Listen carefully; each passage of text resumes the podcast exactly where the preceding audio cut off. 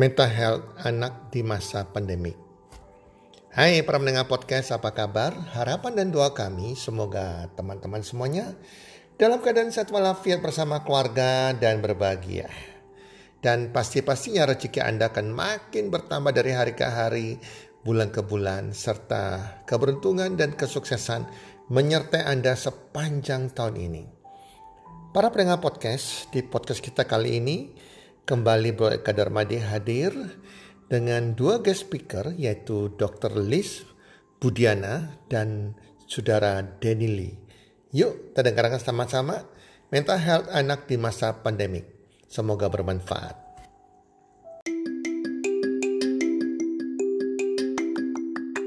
Halo semua, pada episode kita kali ini dengan judul Mental Health Anak di Masa Pandemi bagian kedua Nah, pada kesempatan kali ini, ini adalah lanjutan dari sesi yang pertama dan akan dibawakan oleh Dr. Liz Budayana, di mana Dr. Liz ini adalah seorang yang mendalami di bidang psikologi anak, juga dengan Pak Denny Lee, di mana Pak Denny Lee ini adalah owner tempat kursus dengan nama Edu Story.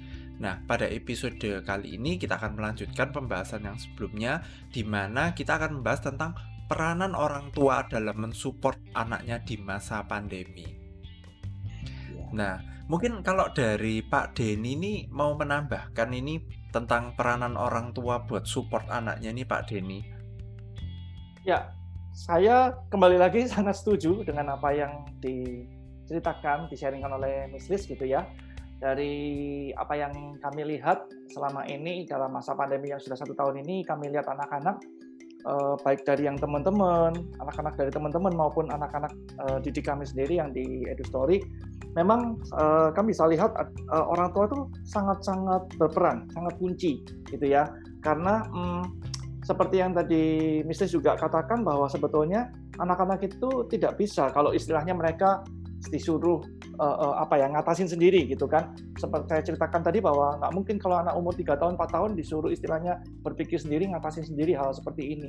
Jadi memang kalau ditanya peranan orang tua ya sudah jelas sangat besar gitu. Sebetulnya tidak pandemi pun peranan orang tua itu sangat besar. Orang tua itu nomor satu harusnya. Di luar dari guru dan semuanya neni dan semuanya itu orang tua harusnya. Nah terutama di masa pandemi ini Nah, kalau saya uh, secara sederhana sih menurut saya ada beberapa hal yang saya bisa uh, apa ya pikirkan untuk orang tua untuk bisa support. Yang pertama mungkin masalah akademis. Kalau akademis ini intinya begini, kita yang dewasa aja disuruh duduk di depan screen gitu ya untuk belajar atau untuk sekolah. Coba deh kita sekolah 4 jam atau 5 jam sehari di depan screen, di depan Zoom gitu. Sanggup nggak kita? Kita aja udah penat gitu kan, nggak sanggup lah kita mau kayak begitu. Nah, apalagi anak-anak anak-anak itu kan masih suka banyak bergerak, banyak begini begitu. Mereka harus duduk dan segala macam itu sesuatu yang sangat menyiksa mungkin buat mereka memang. Karena itu mereka nggak lagi main game loh, mereka lagi sekolah. Jadi kita harus pahami hal itu sebagai orang tua. Di mana begini, di ketika kita nggak nggak nggak pandemi aja, ketika kita di sekolah, uh, beban mereka untuk belajar itu aja sudah cukup berat, sudah banyak memang karena kurikulum zaman sekarang kan di desain memang anak-anak diajarinya banyak hal tuh banyak banyak macam harus begini begitu. Matematika harus menguasain A B C. Nanti belum lagi yang berikutnya yang bahasa Inggris dan semuanya. Nanti ada bahasa Mandarin.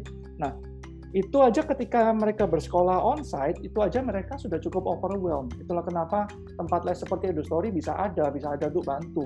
Kalau enggak kalau mereka nggak overwhelmed nggak ada dong kita. Nggak perlu dong tempat les. Harusnya mereka bisa aja sekolah sendiri. Nah kalau onsite aja mereka terdampak istilahnya eh sorry kalau bukan terdampak kalau onsite aja mereka overwhelmed nah apalagi ketika mereka harus melakukannya online di mana jamnya tidak bisa sepanjang onsite itu satu. Kedua mereka punya kebosanan-kebosanan tertentu. Ketika mereka mungkin bisa tidak terperhatikan dengan gurunya karena kan di zoom kalau muridnya banyak satu kelas gitu kan susah untuk gurunya memperhatikan semuanya gitu kan. Nah hal seperti itu yang istilahnya secara akademis kita harus pahami bahwa uh, mungkin untuk kita yang punya ekspektasi yang sangat tinggi untuk anak kita secara akademis, mungkin di masa pandemi ini Tuhan juga sedang mengajarkan kita untuk sedikit ngerem gitu ya untuk ekspektasi-ekspektasi itu. Karena janganlah anak ini nanti di, di press, wah kamu harus begini begitu gini, terus tambah stres gitu. Itu bahaya menurut saya gitu karena itu bahaya untuk ketika mereka ke depan bagaimana itu bahaya sekali menurut saya ya secara mental akan sangat berbahaya belum lagi nanti uh, yang unik lagi nanti dibantu. Udahlah kerjainnya online. Daripada anak saya nggak ini nggak bisa ya udahlah saya yang kerjain. Gitu terus dikumpulin. Kan gurunya nggak tahu toh online kan? Nah apa value yang kita sedang ajarkan ke anak di masa-masa itu? Menurut saya itu penting ya karena ngomong soal krisis pada anak di, di masa pandemi itu nggak cuma ngomong soal oh mereka stres mereka begini mereka begitu tapi saya agree dengan yang Miss Liz tadi ceritakan bahwa mereka ini sedang dipersiapkan untuk menghadapi krisis-krisis mereka sendiri di masa depan ketika mereka nanti besar. Jadi sebetulnya cara kita handling krisis ini, cara kita me, apa ya istilahnya mendampingi mereka untuk handling krisis ini itu sesuatu yang akan mereka record, sesuatu yang akan mereka kerjakan nantinya. Istilahnya gini, ah kalau krisis, wah ini sekarang terus dibantu orang tuanya kerjain tugas sekolahnya, nggak apa-apa kan cuma tugas sekolah. Anak mungkin bisa jadi akan punya mental, oh nggak apa-apa nanti kalau aku krisis, ya aku ini aja, aku cheating aja toh dulu PR ku dikerjain sama mamaku aku naik kelas gitu. Aku juga nggak bisa apa-apa kok sebetulnya. Nah hal seperti itu yang e, menurut saya sangat penting untuk diperhatikan oleh orang tua. Jadi udah jangan terlalu ditekan terus harus diukur anaknya memang akademisnya seperti apa misalnya begitu terus. Dibantu itu perlu tapi tidak boleh dikerjakan oleh orang tua gitu. Karena dari kami kami menekankan hal, hal seperti itu. Ada satu contoh murid saya itu di eh, sama sama saya nggak tahu kenapa sama neneknya itu PR-nya suka dikerjain. Kebetulan nih murid uh, lesnya datang ke tempat kami onsite muridnya suka dikerjain. Kami sudah beritahu bolak-balik ke orang tuanya maupun ke neninya tapi tetap selalu PR-nya dikerjain selama pandemi ini Nah, tapi dari sisi kami, demi edukasi, kami nggak peduli tanda kutipnya. PR itu datang, kalau udah dikerjain ya kita hapus. Anaknya suruh kerjain lagi di tempat les. Datang, masih dikerjain lagi, ya kita hapus lagi jawabannya. Selalu seperti itu. Anaknya sempat marah-marah, kami tanda kutipnya nggak ambil pusing gitu. Nggak bisa, karena ini PR kamu. Jadi sebetulnya edukasi-edukasi itu penting menurut saya. Ini dari sisi akademis yang saya bisa ceritakan. Satu sisi lagi mungkin yang menarik untuk dibahas adalah dari sisi apa ya obat stresnya gitu tanda kutipnya ya. Kayak yang tadi Miss cerita ada banyak ide kreatif gitu kan. Itu sangat penting menurut saya. Orang tua itu istilahnya pendamping anak nomor satu. Ya entah orang tua yang bekerja atau tidak tapi anak tahunya orang tua. Yang diikuti adalah orang tua. Orang tua memang dituntut tanda kutipnya untuk jauh lebih kreatif di masa pandemi. Saya melihat teman-teman saya uh, ada contoh yang menarik. Ada saya punya teman baik, anaknya ada tiga. Biasanya mereka suka jalan, gitu ya, suka jalan ke sini, keluar kota, kadang ke mana. Um, karena pandemi nggak bisa keluar kota. Kemarin waktu liburan akhir tahun, apa yang dikerjain papanya? Papanya ya udah, sama papanya gini, bikinin mainan mungkin susah buat tiga anak, masih kecil-kecil semua.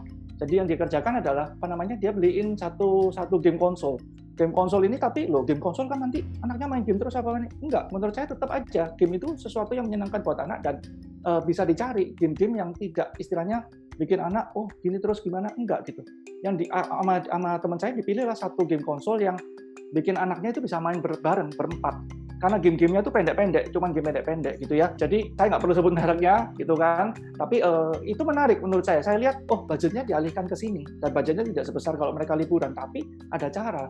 Karena anaknya happy sekali main game konsol itu bisa main bertiga, berempat sama papanya.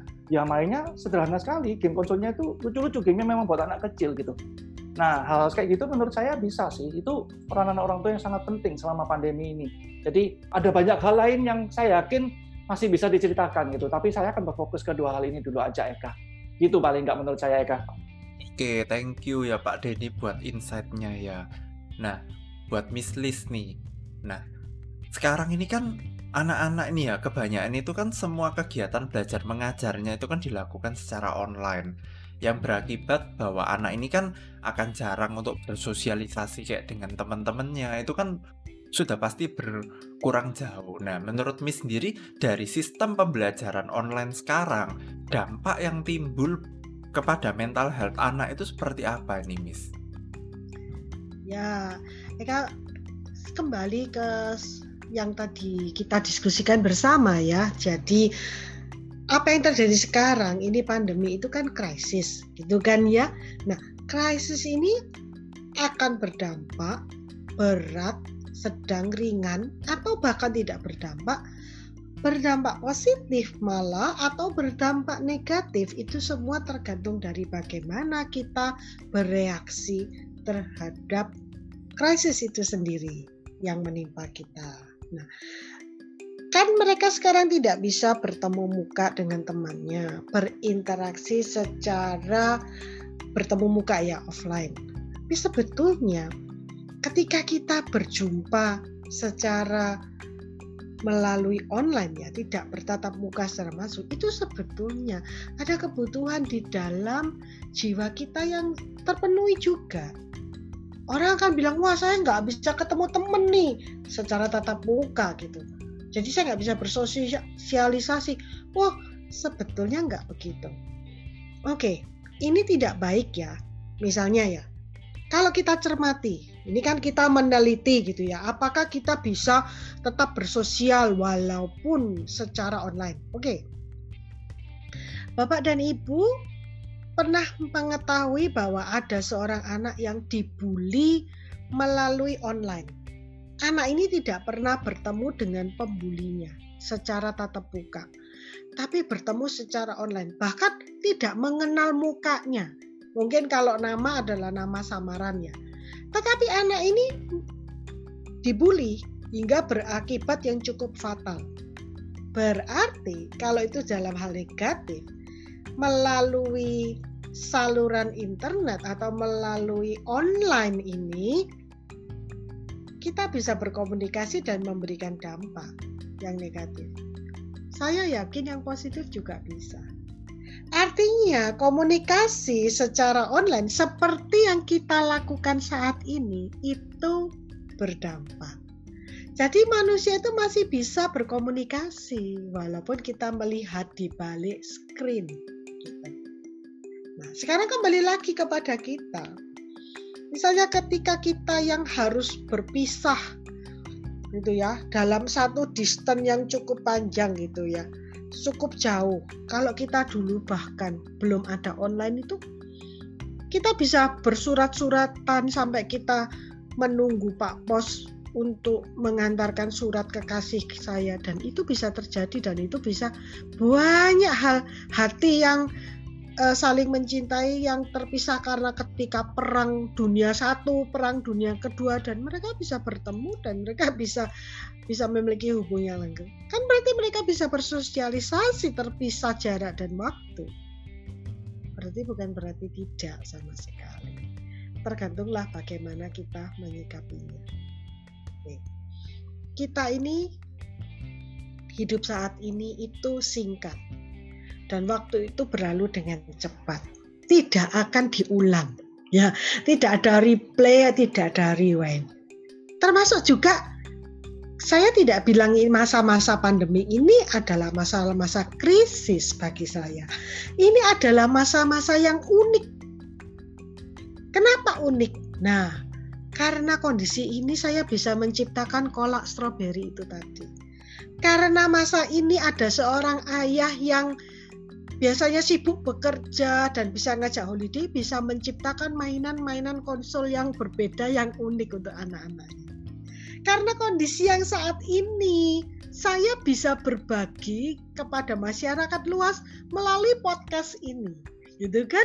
Ya. Jadi ini adalah masa yang unik, masa yang khusus, masa yang spesial yang tidak akan kita ulangi lagi atau kita dapatkan lagi. Mungkin Anda bilang amit-amit Miss Liz gitu ya. Jangan sampai terulang terjadi. Yes, tidak apa-apa. Itu dalam krisis hidup kita. Mungkin kita masih hidup berapa puluh tahun lagi. Terutama anak-anak kita. Get ready for ever crisis that will hit you.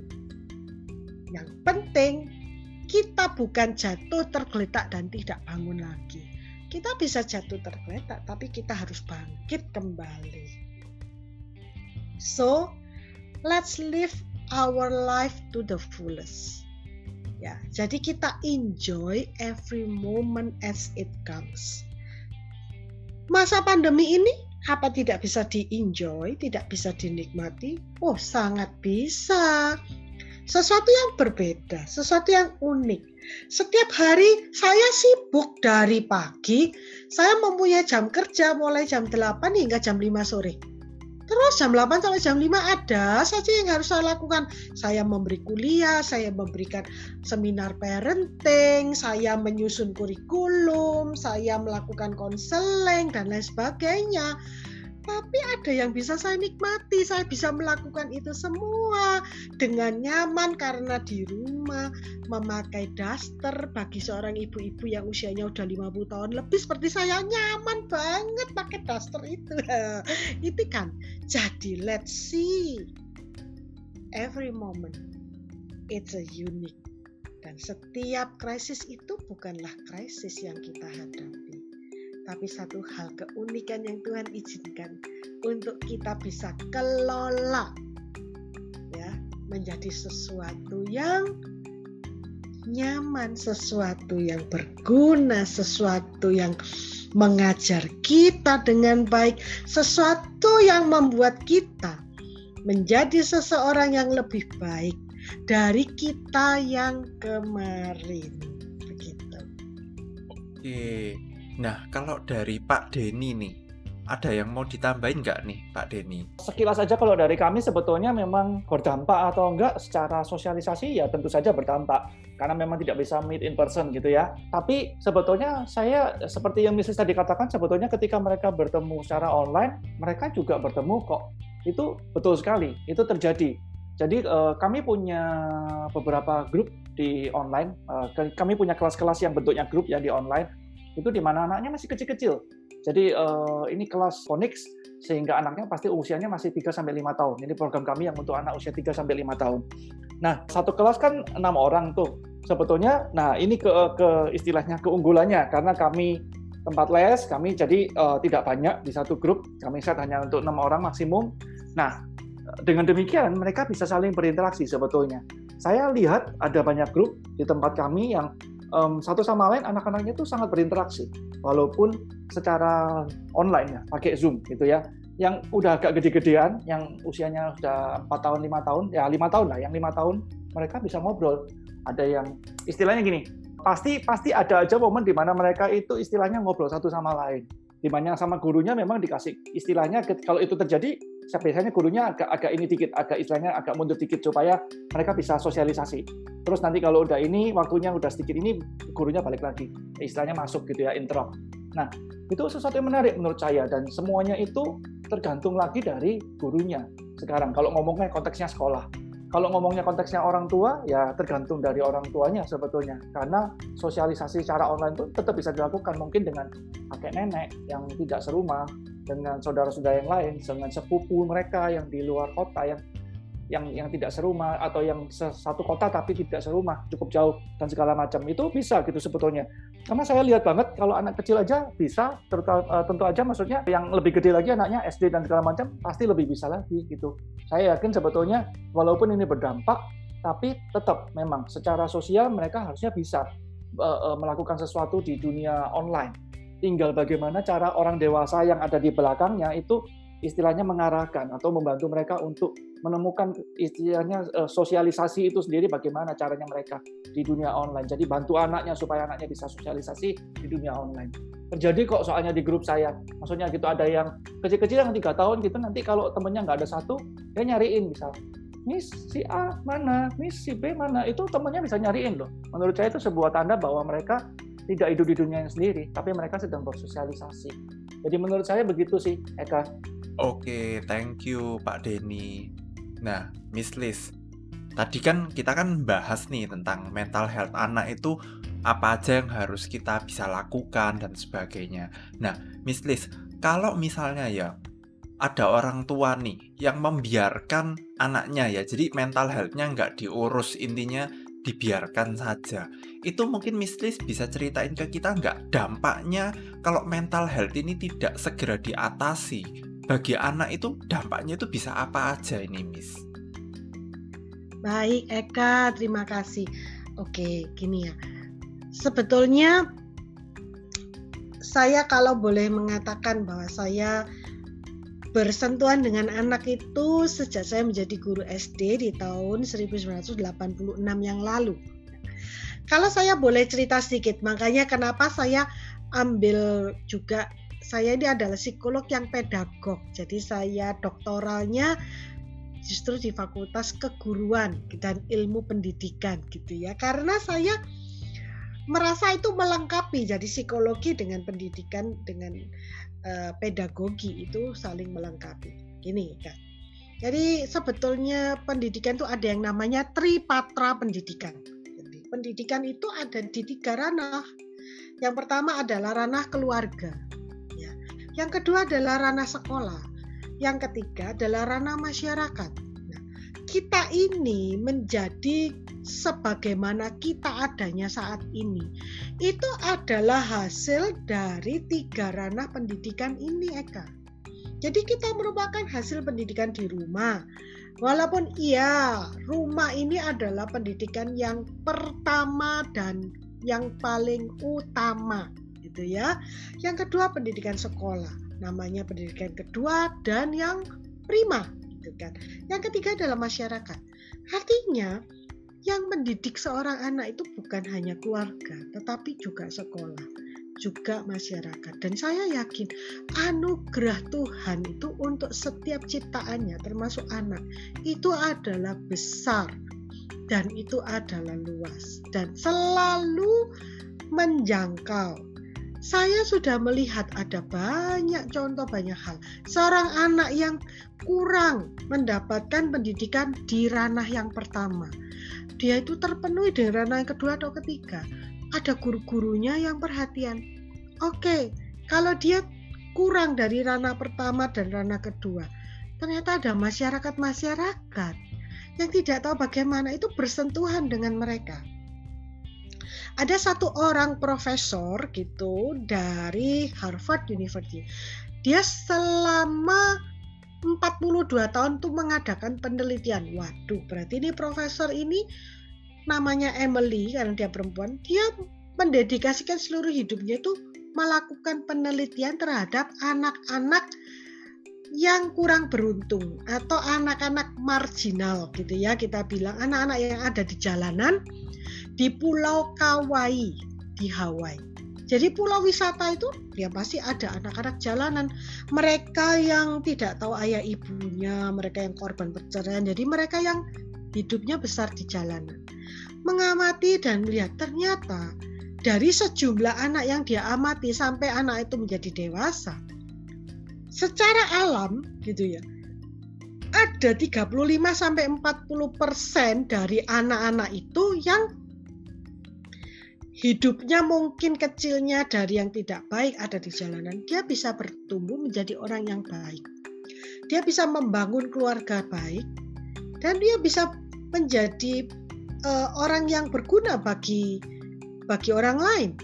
Dia bisa mendapatkan pekerjaan untuk dirinya dengan baik, memiliki kehidupan yang baik, membangun keluarga yang baik. Kenapa?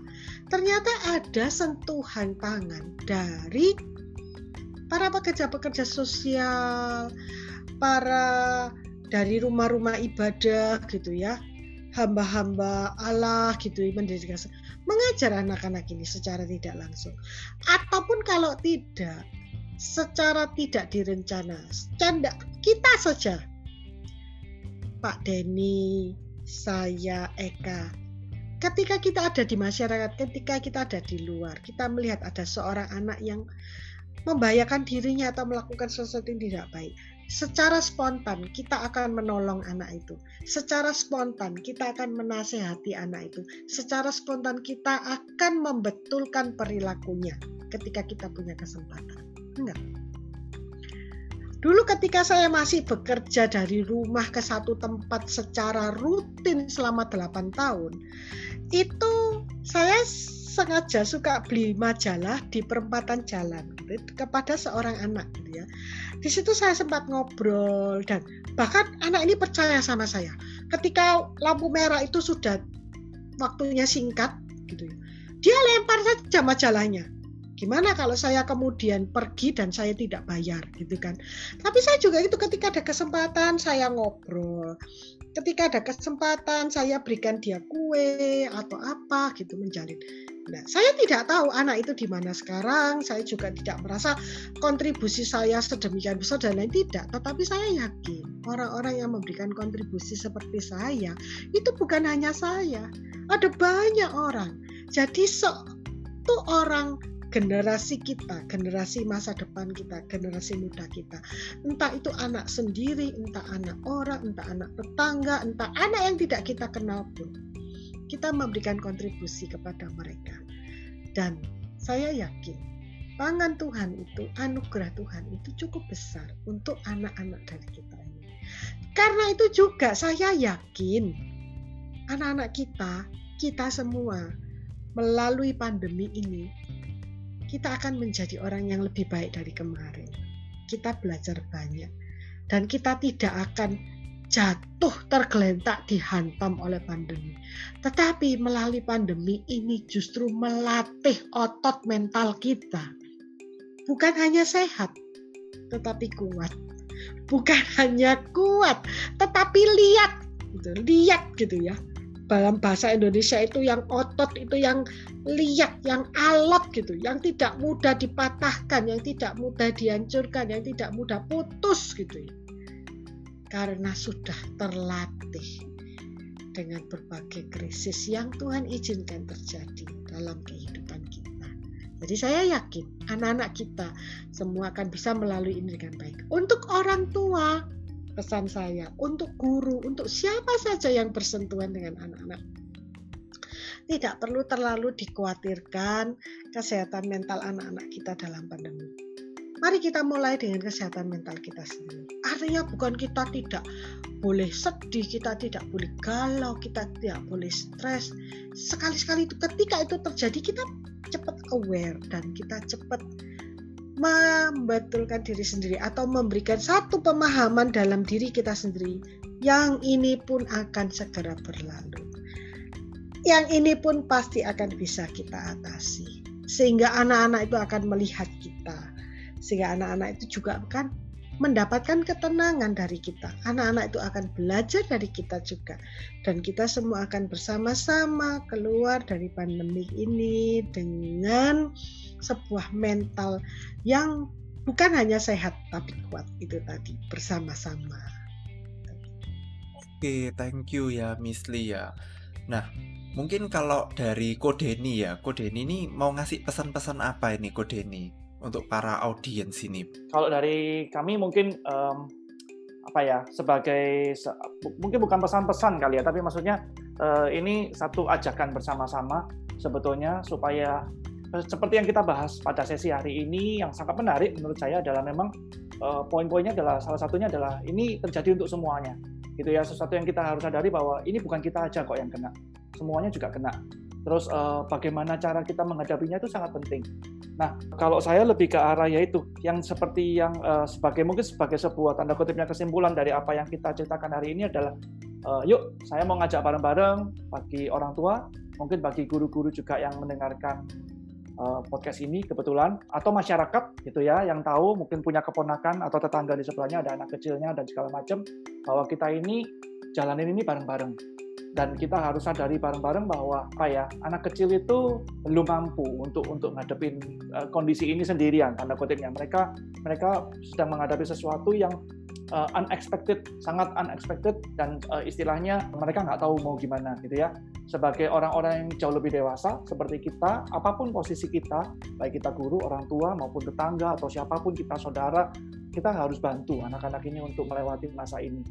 Uh, ciptakan sesuatu yang menyenangkan bagi anak-anak. Karena seperti yang dikatakan Mrs. tadi balik lagi bahwa bagaimana cara kita menghandle ini itu yang dilihat sama anak-anak.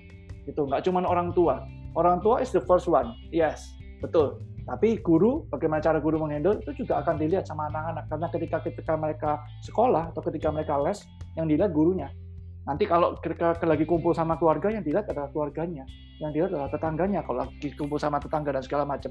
Jadi apa pun peran kita itu tidak membatasi bahwa kita harus bantu anak-anak kita untuk menyadari bahwa ini it's not that bad ya, it's bad maybe but it's not that bad. Tapi uh, ini sesuatu yang bikin kita akan lebih kuat itu hanya depends dari bagaimana cara kita menghadapi ini. Jadi mari dibantu anak-anaknya, jangan dibiarkan, jangan tambah ditekan, itu yang lebih parah menurut saya. Jangan tambah ditekan dengan dengan apa ya tuntutan-tuntutan yang yang menurut kita loh harusnya begini, harusnya begitu gitu. Karena kita harus ingat bahwa kondisi sekarang ini sedang tidak seharusnya. Jadi tuntutan-tuntutan yang seharusnya begini, seharusnya begitu mungkin agak kurang pas kalau dituntutkan sekarang karena kondisinya lagi tidak seharusnya.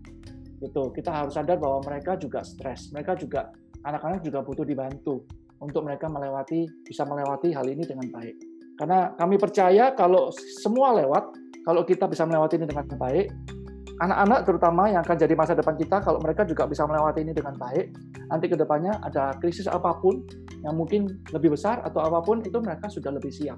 Ini trainingnya gitu. Ini training groundnya. Saya itu aja sih Eka mungkin yang bisa saya sampaikan untuk bareng-bareng ajakan bareng-bareng ya Eka. Oke, thank you ya. Terima kasih banget ya buat Dr. Lee sama Pak Denny yang udah meluangkan waktunya mengisi di episode podcast kita kali ini ya. Ya, terima kasih, Eka. Nah, buat para pendengar, sekian episode dari kami. Sampai jumpa di episode-episode selanjutnya. Dadah. Ya, bye-bye.